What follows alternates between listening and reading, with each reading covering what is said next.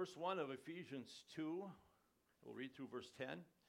It says, And you he has made alive who were dead in trespasses and sins, in which you once walked according to the course of this world, according to the prince of the power of the air, the spirit who now works in the sons of disobedience, among whom also we all once conducted ourselves in the lust of our flesh, fulfilling the desires of the flesh and of the mind, and were by nature children of wrath, just as the others.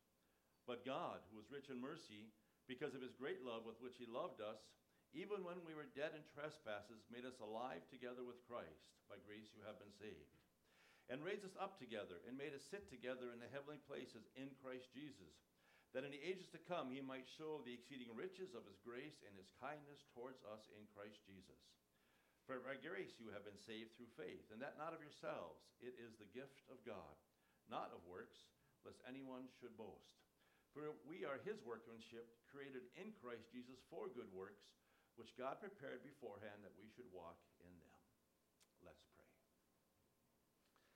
Father, we're so thankful uh, for the Lord Jesus Christ, Father, who did go to the cross, who bore our sins, who defeated death, hell, and the grave, rose victorious. And Father, we're thankful that in that death, burial, and resurrection of Christ, the good news, the gospel, we find forgiveness of sins and the assurance of eternal life. And so this morning, Father, we sang about him, we rejoice in him, and we want to thank him for the great love that he showed towards us. Thank you, Father, that you were willing to give your only Son and to lay on him the iniquity of us all so that we could be pardoned and forgiven and freed and assured of an eternity with you forever and ever. And Father, we're so thankful for that this morning. And Father, we pray this morning as we come before you in our praise and worship and now turn to our Bible study, Father, that you prepare our hearts and quiet our hearts to learn more of your goodness, of your love, your grace, and your kindness. That you would instruct us in the way we should go. That we would recognize, Father, that you have given us this book, the Bible, to understand, to read, to study, because in it we find not only the revelation of your person, but an explanation of life, of ourselves, your plan for us, your will for us, the good news of the, of the salvation, and the wonderful provisions and promises you've given us to navigate life here on this earth. And so, Father, prepare us to hear your word. May we be receptive. May we allow even this hour your spirit to speak to our hearts, to teach us the things that you want to impress upon us, that we might come to know you better. And Father, we pray wherever your word is going out today across this region, our nation, and our world, that you would prosper your word, that it would go out in your power, and that we would respect it as thus saith the Lord. For truly, Father, your word is the only real, eternal, and lasting source of truth, the only foundation upon which we can stand. For Jesus Christ is our rock that lives and abides forever. And we're so thankful, Father, for your word today and for the, for the person of the word, the Lord Jesus Christ. And Father, we want to bring before you Wayne this morning as he's recovering from his injury, Father. Just pray that you would help him to uh, be able to heal quickly, restore to uprightness, Father, and be able to walk and, uh, smoothly again, Father. And we just pray you sustain him. And no doubt others, Father, many more could be mentioned who are going through whether it's physical trials, trials of sicknesses, uh, trials in personal lives, financial lives, relational lives, Father. We just thank you that you are a present help in trouble. And we commit one another to you, Father, and pray that, you, that we would look to you for the comfort, for the strength, for the wisdom, for the help that we need every moment of every day. And so, Father, we just pray now that you would direct in our study, be our teacher and guide, open our understanding, we pray, as we look into the wonderful words of life. In Jesus' name. You can turn to Philippians chapter 4 as we continue our verse by verse study of this book, book of Philippians, chapter 4. And we are nearing the end of the book. Yet in this section of the book, we find a topic that preachers don't always like to preach on. We find here God using the church at Philippi, the church to whom this book was addressed, as an example of giving. And we find here in chapter 4, a big part of it has to do with their giving to Paul while he was in prison. They had sent a gift, whether it is financial or whether it was food, whatever it was, it was, it was given to uh, support him and refresh him and encourage him to supply his needs. And we not only find their example here, but we saw in 2 Corinthians 8 last time as well, that God uses these churches of the Macedonian region as an example of what it means to give in grace. And we learn some things from their example last week, didn't we? We learned, first of all, that in the New Testament period, giving must arise first from giving ourselves to the Lord. They, he commended the Macedonian believers that they had first submitted themselves to, to God as their, as their God and as their Lord and, and made all their lives and all the resources available to Him, and their giving arose from that. And so they left that example. The giving must first arise from surrendering ourselves to God, me and all my resources, my money, my time, my body, as available to Him to accomplish His will. And that's one reason giving is in that passage is, is done in joy because it stems from that relationship that we can have with the Lord Jesus Christ. Secondly, we saw giving as to be motivated by grace and according to the will of God. In this New Testament period, we see nothing mentioned of any percentage or any legalistic standard amount, you know, because in some ways that makes giving lazy and thoughtless in reality, doesn't it? Instead, giving is something we do prayerfully and according to God's will as He directs each one of us. No one dictates how much we give or when we give or if we should give. It is the ministry of God in our, each of our personal lives that leads us to give as He intends us to give. And it's according to His will. Thirdly, we learn that give is an expression of our involvement in gospel ministry.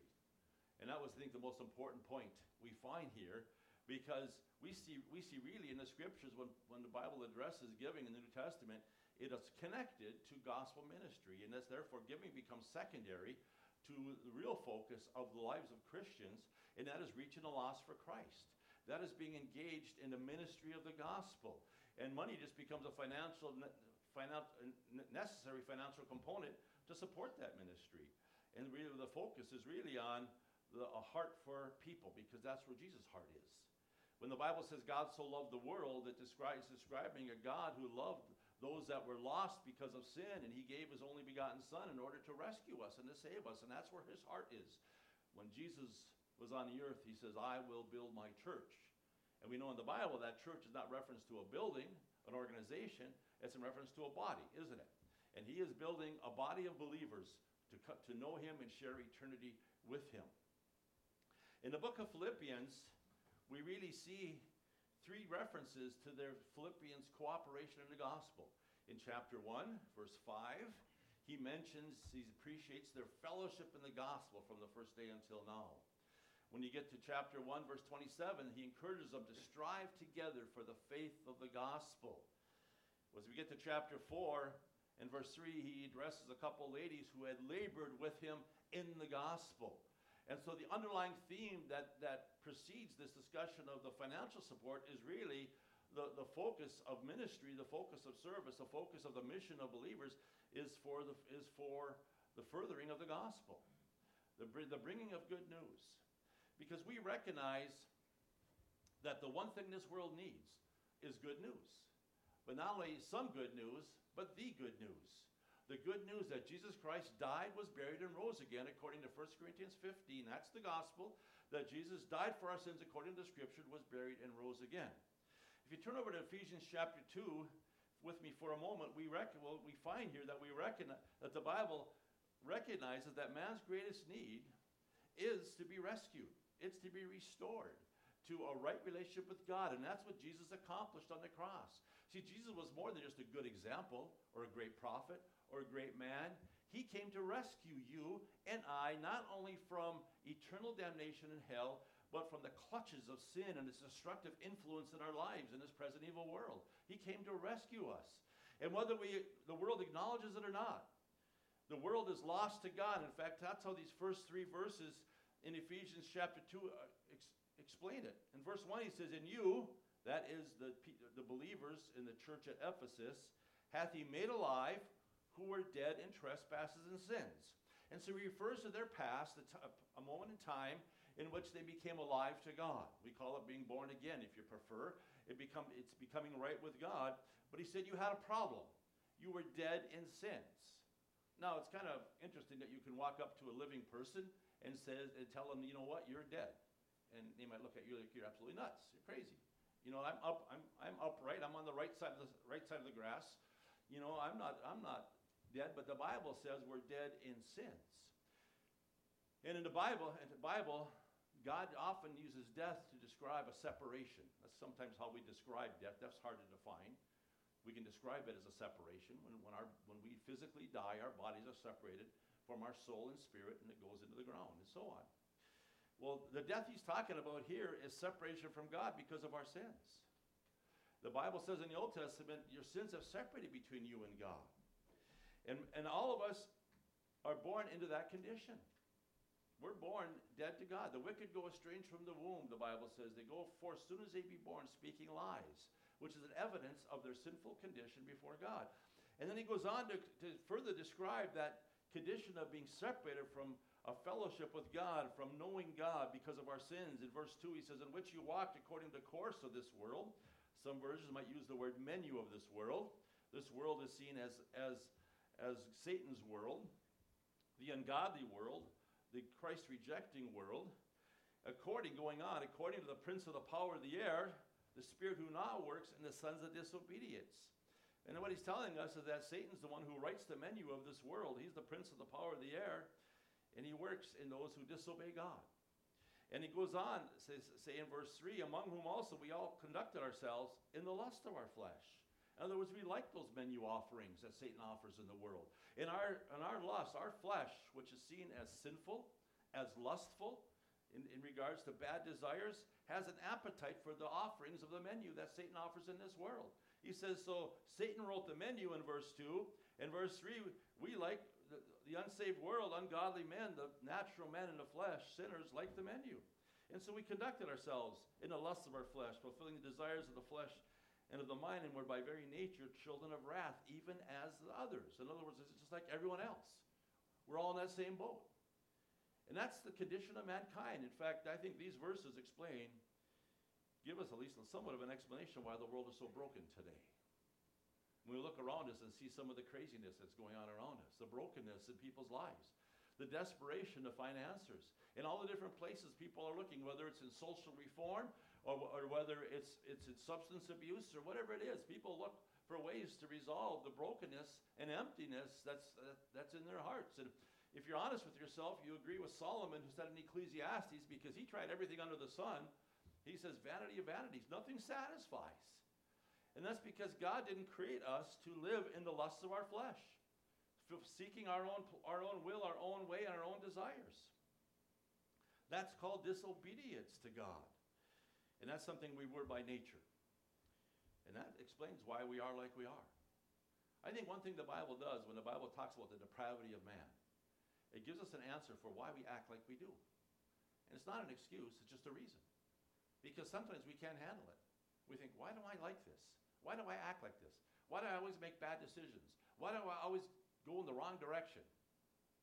Well, here's the answer. It's because because sin interrupted man's existence. Because remember, God created man perfect in his image, didn't he? In his likeness. And he said that was very good when he created when he created mankind. And yet sin interrupted that and spoiled that image, ruined that relationship, and created a desire in our hearts to satisfy and gratify ourselves rather than to glorify and honor our God. Well, in verse 4, we come to, I think, one of the biggest three letter words in Scripture where it says, but. And those who have been here know that I like that word in Scriptures because it says, but God, which means God intervened for our hopeless condition. Excuse me. But God, who is rich in mercy, that means He doesn't give us what we deserve. That's what that means doesn't give us what we deserve. God, who is rich in mercy, because of his great love with which he loved us, even when we were dead in trespasses, made us alive together with Christ.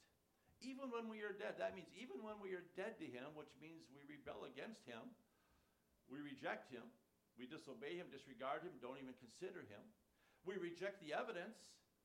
You know, the Bible says that creation declares the glory of God, and yet we find some naturalistic way to explain our origins rather than recognize that there is an amazing designer who created this world and created us and has great plans for us, and we reject that evidence. We reject the evidence of Scripture, which is both historically and prophetically proven itself over and over again. We reject the evidence and, and basically shake our fists at God. And God said, even then, because of his great love, his amazing love, his endless love, Christ died for us. Even when are dead in sin, He's made us alive. That is, He's given us new life. That's what that means. He's raised us up together and made us sit together in the heavenly places in Christ. He's given us a privileged place of a relationship with His Son, described in the Bible as being in Christ. That in the ages to come, verse 7, He might show the exceeding riches of His grace and His kindness towards us in Christ Jesus. I mean, for the ages to come. Some people think, well, heaven's just going to kind of be a boring place where you sit around the clouds, sit around in the clouds and do nothing. It's just the opposite. We're going to discover the richness of our God for all eternity, for the ages to come. He's going to display the riches of his grace and his kindness towards us. You know, some people want to think that God is a mean God because they let something happen to me or maybe someone I dearly loved. That is somewhat of a selfish evaluation of life and reality. It's also not a objective one because the Bible teaches us why there is death, destruction, and misery in life. And it's because by one man sin entered the world, and death through sin. Death and destruction came because of sin. It's mankind that has brought sin to our existence. And at the source of that, all destruction and brokenness in life is this is the rebellion and sinfulness of mankind. And some people say, well, why isn't God doing something about it? And the answer is, He is. He has. And that first point of intervention was Jesus Christ. God sending His own Son. God Himself coming to earth to die for you and I on the cross. You know, I often think when Isaiah 53 tells us that God laid on him the iniquity, the sins of us all, that all our names, in, in that word all, all of our names are there because all of our sins went on his back. When God says, For God so loved the world, we put our name in there because that's who God loved. And God personally has come to intervene for you and I in our certain separation from him for all eternity in the lake of fire in order to rescue us from hell and deliver us to a right relationship in himself so that he might help us navigate this broken world. God has done something in his rescue program, and that is to rescue us from eternal hell and from the clutches of sin in our lives. And he continues to rescue us when he begins to change us and teach us how to think straight. Because the Bible says God has not given us a spirit of fear, but a power of love and of a sound mind. And that sound mind comes when we, when we have the mind of Christ, when we become a Christian, when we trust Christ as our Savior. Life begins to make sense. You study the Bible and things begin to fall into order and things you begin to understand life and all its brokenness and problems and its and, and God's glorious solution. And God will someday bring this world to an end and will restore where Revelation tells us, the last book of the Bible, that there'll be no more tears, no more sorrows, no more brokenness. So God is doing something about it on his timetable, and his schedule. But it begins with you and I. It begins with responding to Jesus Christ who wants to rescue you and I from eternal hell. That's why the next verses say, For by grace you have been saved through faith. And that not of yourselves, it's a gift of God, not of works, lest anyone should boast. And it says, so by grace you're saved. It's, it's through grace that God freely, that means God freely reached down to rescue you. The word grace is defined or described often in the scripture or, or stated as the word free. We're justified freely by his grace through the redemption that is in Christ Jesus. Grace is free and it's unconditional. That's probably the two aspects of the grace of God. It's free that means it's not by works. It's something, something we earn. It's something God gives us freely, and it's unconditional. It doesn't matter how bad you've been, how deep you've gone, how many regrets you might have. God's grace is unconditional. It reaches to the depths of our sin and, for, and forgives us because when Christ died for our sins on the cross, he died for them all. Lock, stock, and barrel. He paid for our sins and extends to you and I the offer of forgiveness, and that comes by grace. And we then become saved or rescued through faith. That is, all God wants from us is our faith, our trust. We respond to his call. We respond to his work in our hearts. We respond to this good news that Jesus died for me. And I trust him as my Savior. That's why it's not of ourselves. It is a gift of God. Another word describing grace. It's a free gift. You do nothing to earn it or deserve it. Not of works. And though religion, by and large, throughout the world, whether it's Christian, some Christian religions or, or false religions, cults, or whatever you want to call them, have one thing in common, and that is that you have to earn your way to whatever eternal glory they teach. But God says it's not of works. Titus 3.5 says it's not by works of righteousness which we have done, but according to God's mercy he saved us. It's not by our works, it's by his grace, because he paid it all. Jesus Christ, when he died on the cross for our sins, died for our sins, past, present, and future, once and for all, and he, all he wants us to say, thank you. To believe on the Lord Jesus Christ, and we will be saved. And so we find in Ephesians 2 described for us the ministry of the gospel. This is what the Philippian church wanted to support. This is what they wanted to be part of. And though, though, though their gift is front and center, in, as you go back to Philippians chapter 4, it arose out of this burden, this desire to be involved in the preaching of the gospel because God has chosen that He would forward that message through your mouth and mind, through your life and mind. It's something we are to be engaged in. That's we call it the Great Commission, if you prefer, when Jesus told us to go into all the world and preach the gospel, the good news. It's something we share. And so that's where giving arose out of in, in this portion of Scripture. But as we return to Philippians chapter 4, then we, we turn from instructions or examples left to us in regards to the giver uh, to the receiver.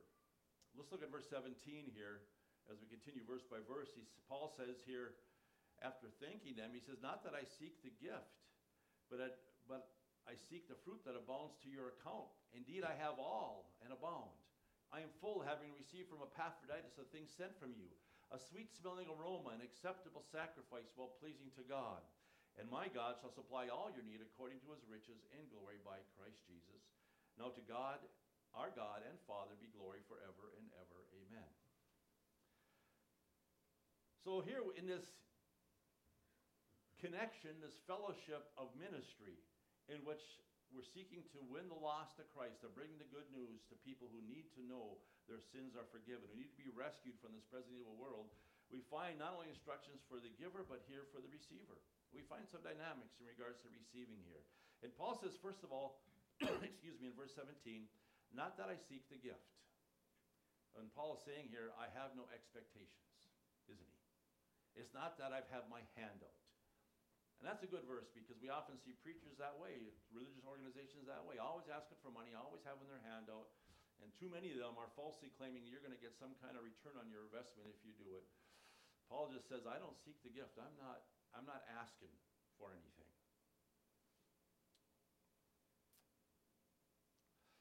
We, in reality, in the Christian life, we ought never to expect people to minister to us. That's what he's saying. That's the example he's leaving. We never expect people. Now, we're privileged in the church to be part of a church family in which we do willingly minister and serve one another, but never to be expected, isn't it? Because our service is never to be out of obligation or duty or guilt. Whenever we serve, we serve as unto the Lord. We serve as directed by our God. We serve as the Spirit of God leads us to exercise our gifts and to use our resources for His glory. And when you expect people to minister you and they don't, you got a problem, don't you? It starts to create a selfish resentment of others. It turns one internal and, and starts down the path of a pity party. No one loves me. No one cares about me. No one serves me. And that begins to turn to bitterness of soul and eventually bitterness towards God. What is our focus in reality as Christians? Because we all have needs that can be ministered to. Our focus is to see how we can be used. That's what our focus is. God calls us to be used in other people's lives. And, and, and therefore, we trust God to meet my needs. Because He can lead His children to serve Him. But that should be my focus. Sometimes when people come that way, and you know, we've all been there, I've been there. Well, you know, how come, you know, no one's helping me out, or no one's doing this for me, or no one's cooking a meal for me, or no one's, you know, helping me in my project, or whatever the case is, whatever the case may be. God reminds us that no, your focus is how can I be used? How can I be used? Where do you want to send me? How can you use my resources to serve others? And leave my needs to God. Because God is the one who will lead his children to minister to my needs if that's his will. Last thing you'd want is a someone to minister your needs out of guilt and obligation. Instead, it's much more joyous when it's, when it's ministered in grace because of the motivation of the love of Christ. And so we trust God to meet our needs. And we focus on how God can use us to serve the needs of others. And that's been the focus of this book, hasn't it? Philippians 2, verse 4 tells us, we, we studied this, let each, let each of you look not, out, not only for his own interest, but also for the interest of others. That's the love of Christ. The next verse says, Let this mind be in you, which was also in Christ Jesus. And so the sacrificial giving of the Lord Jesus Christ, who, by the way, deserved to be served and worshiped, is our example. And that should be our focus, isn't it? And so we don't expect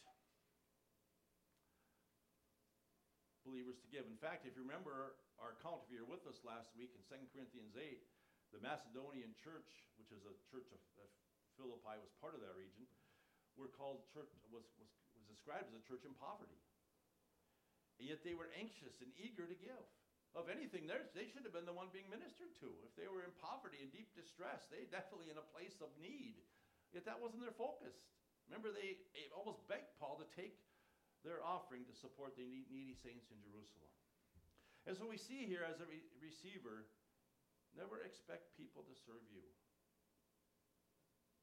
You know, I could apply this principle as well to a marriage relationship, by the way. You know, we have no right to expect each other to fulfill our marriage obligations before God. You're thinking of marriage chapter, husband loves your wives, wives submit to your husbands. It's not a demand we put on our spouses. It's something God motivates them to do. Our part is to do our part before God, whatever role we might play. And trust God. Last thing we want to do, you know, the least thing, last thing a guy wants to do is put a big Bible verse on the refrigerator that says, Wives, submit yourselves to your husbands. And put the pressure on. And expect it. Now, your hope is that your spouse is right with the Lord. That's what they need. So they're enjoying the Lord, so He can create that mentality in them. But we never expect, do we? That gets us into trouble. Second thing, we, we're to receive graciously. We have to let others minister to us. Paul says here, I don't seek the gift, but I seek the fruit that abounds to your account. I seek your benefit in this. It's an opportunity for others to bear spiritual fruit. It's an opportunity for others to express the love of Christ. And sometimes pride can be the enemy of this mentality because sometimes we don't, we don't always like to let people help us, minister to us, do we? Because if we let somebody minister to us, everyone might think that I have a need. Everyone, people might realize that I don't have it all together. That I don't really have things under control. Now, who of us here honestly have everything under control? None of us do. But that sometimes pride it prevents us from being a, letting others minister to us because you know, we don't think we have that need. We've got this. And sometimes we don't. And we, in, the, in the, one of the privileges of a church family is letting other people get involved in our personal lives. Letting, letting them get to know you and share your burdens. Fulfilling Galatians 6 2, where it says, Bear one another's burdens and so fulfill the law of Christ. And the law of Christ is the love of Christ. That's a fellowship we're to enjoy together. And so we have to be a gracious receiver, don't we? Allowing others to fulfill their desire to serve in the love of Christ. We don't expect, but we allow, you might say. This is teaching us, isn't it? And that's why giving is, is also described as a fellowship, isn't it? We've seen it throughout this passage. It's a fellowship, it's a sharing in life and in ministry together because believers, that's we share in the life of the Lord Jesus. That's what unites us. It's not a building that unites us. It's not, a, it's not the name on a sign that unites us, the denomination that unites us. It's the love, it's the life of the Lord Jesus Christ if you know him as your Savior. And that's why we we we are growing together. We, we're facing life's challenges together. We fail and forgive and uphold one another together. And we encourage and serve together because we're a family. It was interesting. On Wednesday night, we learned a little bit in the book of First Peter about love. And he says this in verse 22. I thought I would share this with you. It says, Since you have purified your souls in obeying the truth through the Spirit, in sincere love of the brethren, love one another fervently with a pure heart.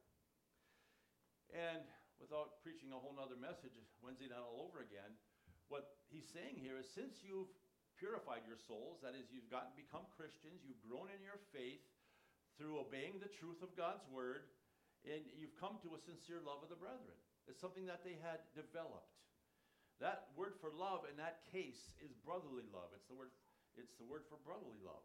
And it's something that had occurred. He commends them that they had grown in their faith to where he recognized a family love, a brotherly love within the family. You that you you've got grown to that point. And Paul's commit, or excuse me, Peter is commending them for that sincere love of the brethren, that sincere brotherly love, and concern and compassion for one another.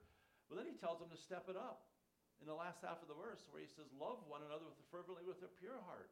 That word love is a different word for love.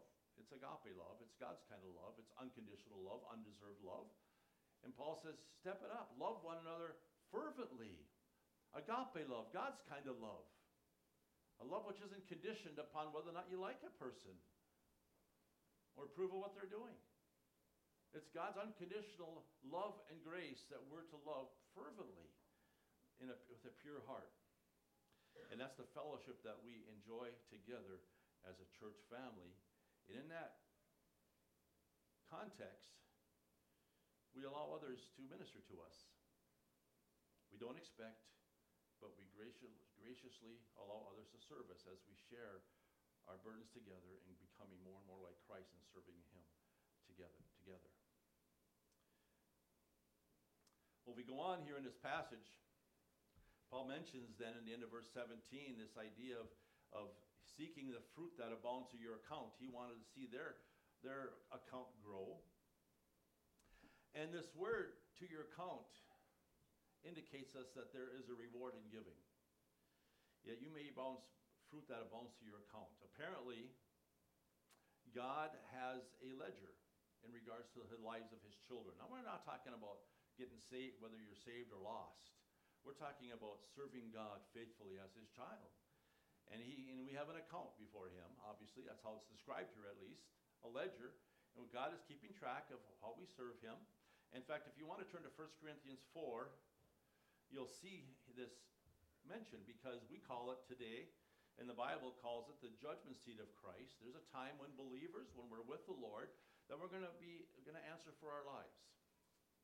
And it's going to be a time when God is going to reward us for faithful service. It's not punitive, but it is a time in which our lives are going to be reviewed. God's going to hand out rewards. In verse 1 of 1 Corinthians 4, it says this Let a man so consider us as servants of Christ and stewards of the mysteries of God.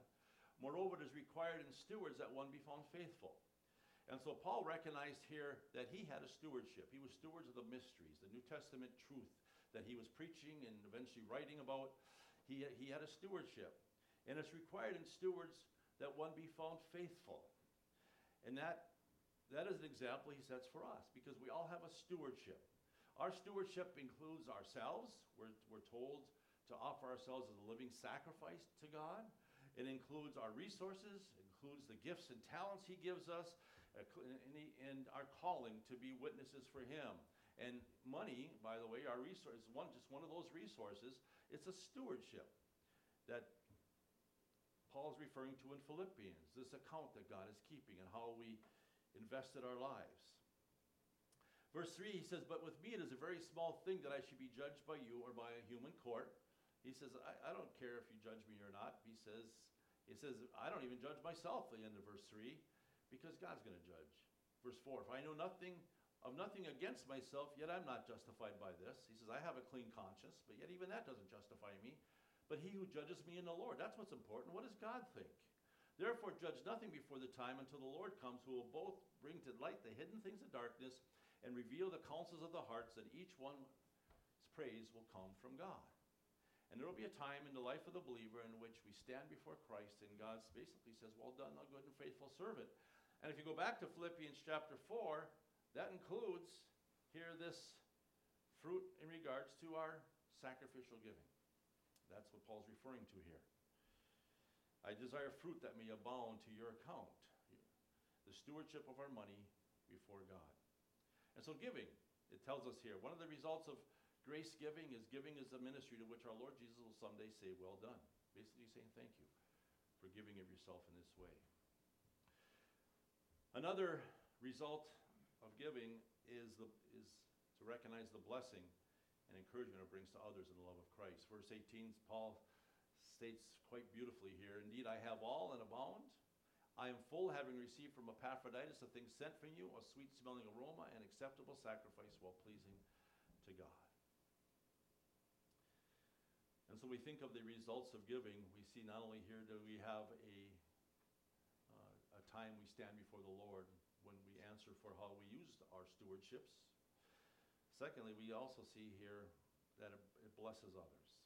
Paul says, I'm, I'm full and I abound. And he was reveling in this supply of, of what was sent. And when he uses the word full, we assumed it was maybe a good home cooked meal instead of that prison food, probably is what he's referring to. And it was, it was abounding. He had more than enough. And it was, it was, it was delivered to him by Epaphroditus from the church at Philippi to this Roman prison. And yet, when you look at this, when you read this context, you recognize that Paul is, you know, being more than thankful for broccoli or whatever was he ate. He was really thankful for the giver, isn't it? That's kind of what comes through this verse. He was thankful for them. He received the things sent from you. That's what he mentions, the things sent from you. Now we have no idea what type of what type of uh, item it was, food and otherwise, and or. But the focus is there were things sent from you. And though Paul enjoyed the gift, it strengthened him, refreshed him, he had a good home cooked meal. Instead, Paul appreciated the giver.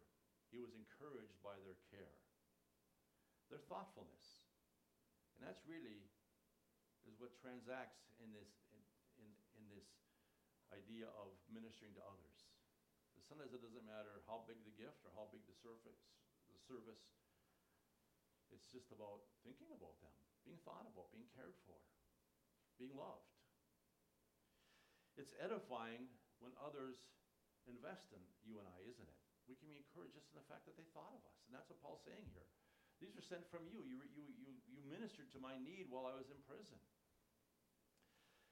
And it reminds us that as Christians, sometimes the best thing we can do for people is a personal visit, is a personal investment in other people's lives. You know, these days it's easy to send a text, you know, chat, you know, an e-card, you know, whatever. Or you can do the old-fashioned snail mail. And those are all good things. I'm not saying those are bad. But sometimes, and those, and those are lift people up and encourage them, but sometimes to sacrifice our time to invest in someone by showing up at their door or in their project or next to their hospital bed. Sometimes people say to me, Well, I don't know what to say. Well, God didn't necessarily tell you you had to say anything, He just tells you to go, to love them, to care, hold their hand. I knew of a pastor one time that was reluctant to visit people in hospital because he didn't know what to say to them because they kind of knew the they knew they knew God's promises they knew the answers. They said they just want I, I had to tell them. He said they just want you to hold their hand. You care. You're there. Just showing that interest encourages, and I think that's what Paul's communicating here. Because what you say isn't as significant as just showing up. Just like here, the amount isn't the issue. The specific items, my favorite meal isn't the issue. It's the fact they were sent from you the thoughtfulness of the love shown lifted Paul's spirits while he was in prison. The third thing we see here in regards to the result of giving is, is that it glorifies God. He says it's a sweet smelling aroma, an acceptable service while pleasing to God. You know, God uses that same terminology in regards to the death of Christ, Christ's sacrifice for us. And the reason that this simple gift was so beautifully described and commended here is because it was reflection of his son seen in his children. Because that's God's desire, isn't it? He's seeking to make us Christ-like. And it's Christ who lives in us. It's his spirit who plants within us the seed of his word to teach us and to what Christ is like and to make us like Christ. And one of the primary aspects of his character is sacrificial love.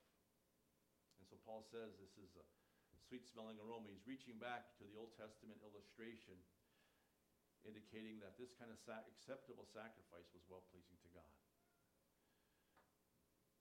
And so the results of giving in grace for the giver is that it only brings reward, someday a thank you before God, not only lifts others up and encourages them in the love of Christ, but thirdly, it brings glory to God. It pleases Him. And that should be our desire.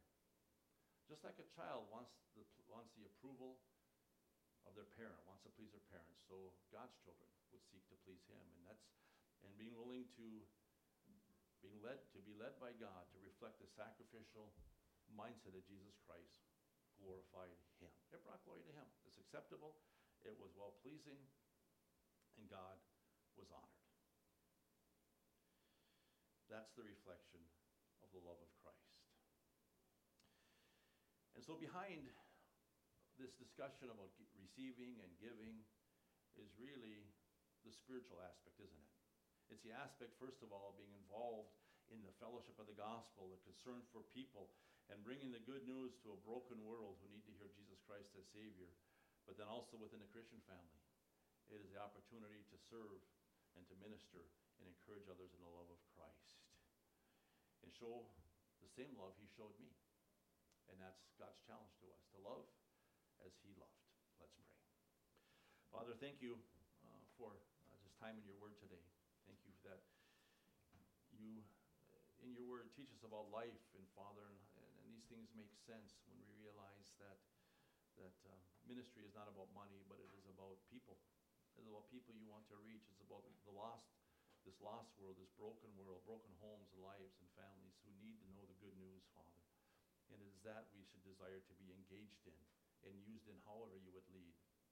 And then even within a church family, Father, you call us to to show love to one another, to get beyond even brotherly love to a fervent love for the brethren. And Father, make this love real to us. May we serve you sacrificially. May we recognize we're stewards of everything you have given us, that we might in turn use them for your glory. So use these things now in our lives this day, we pray.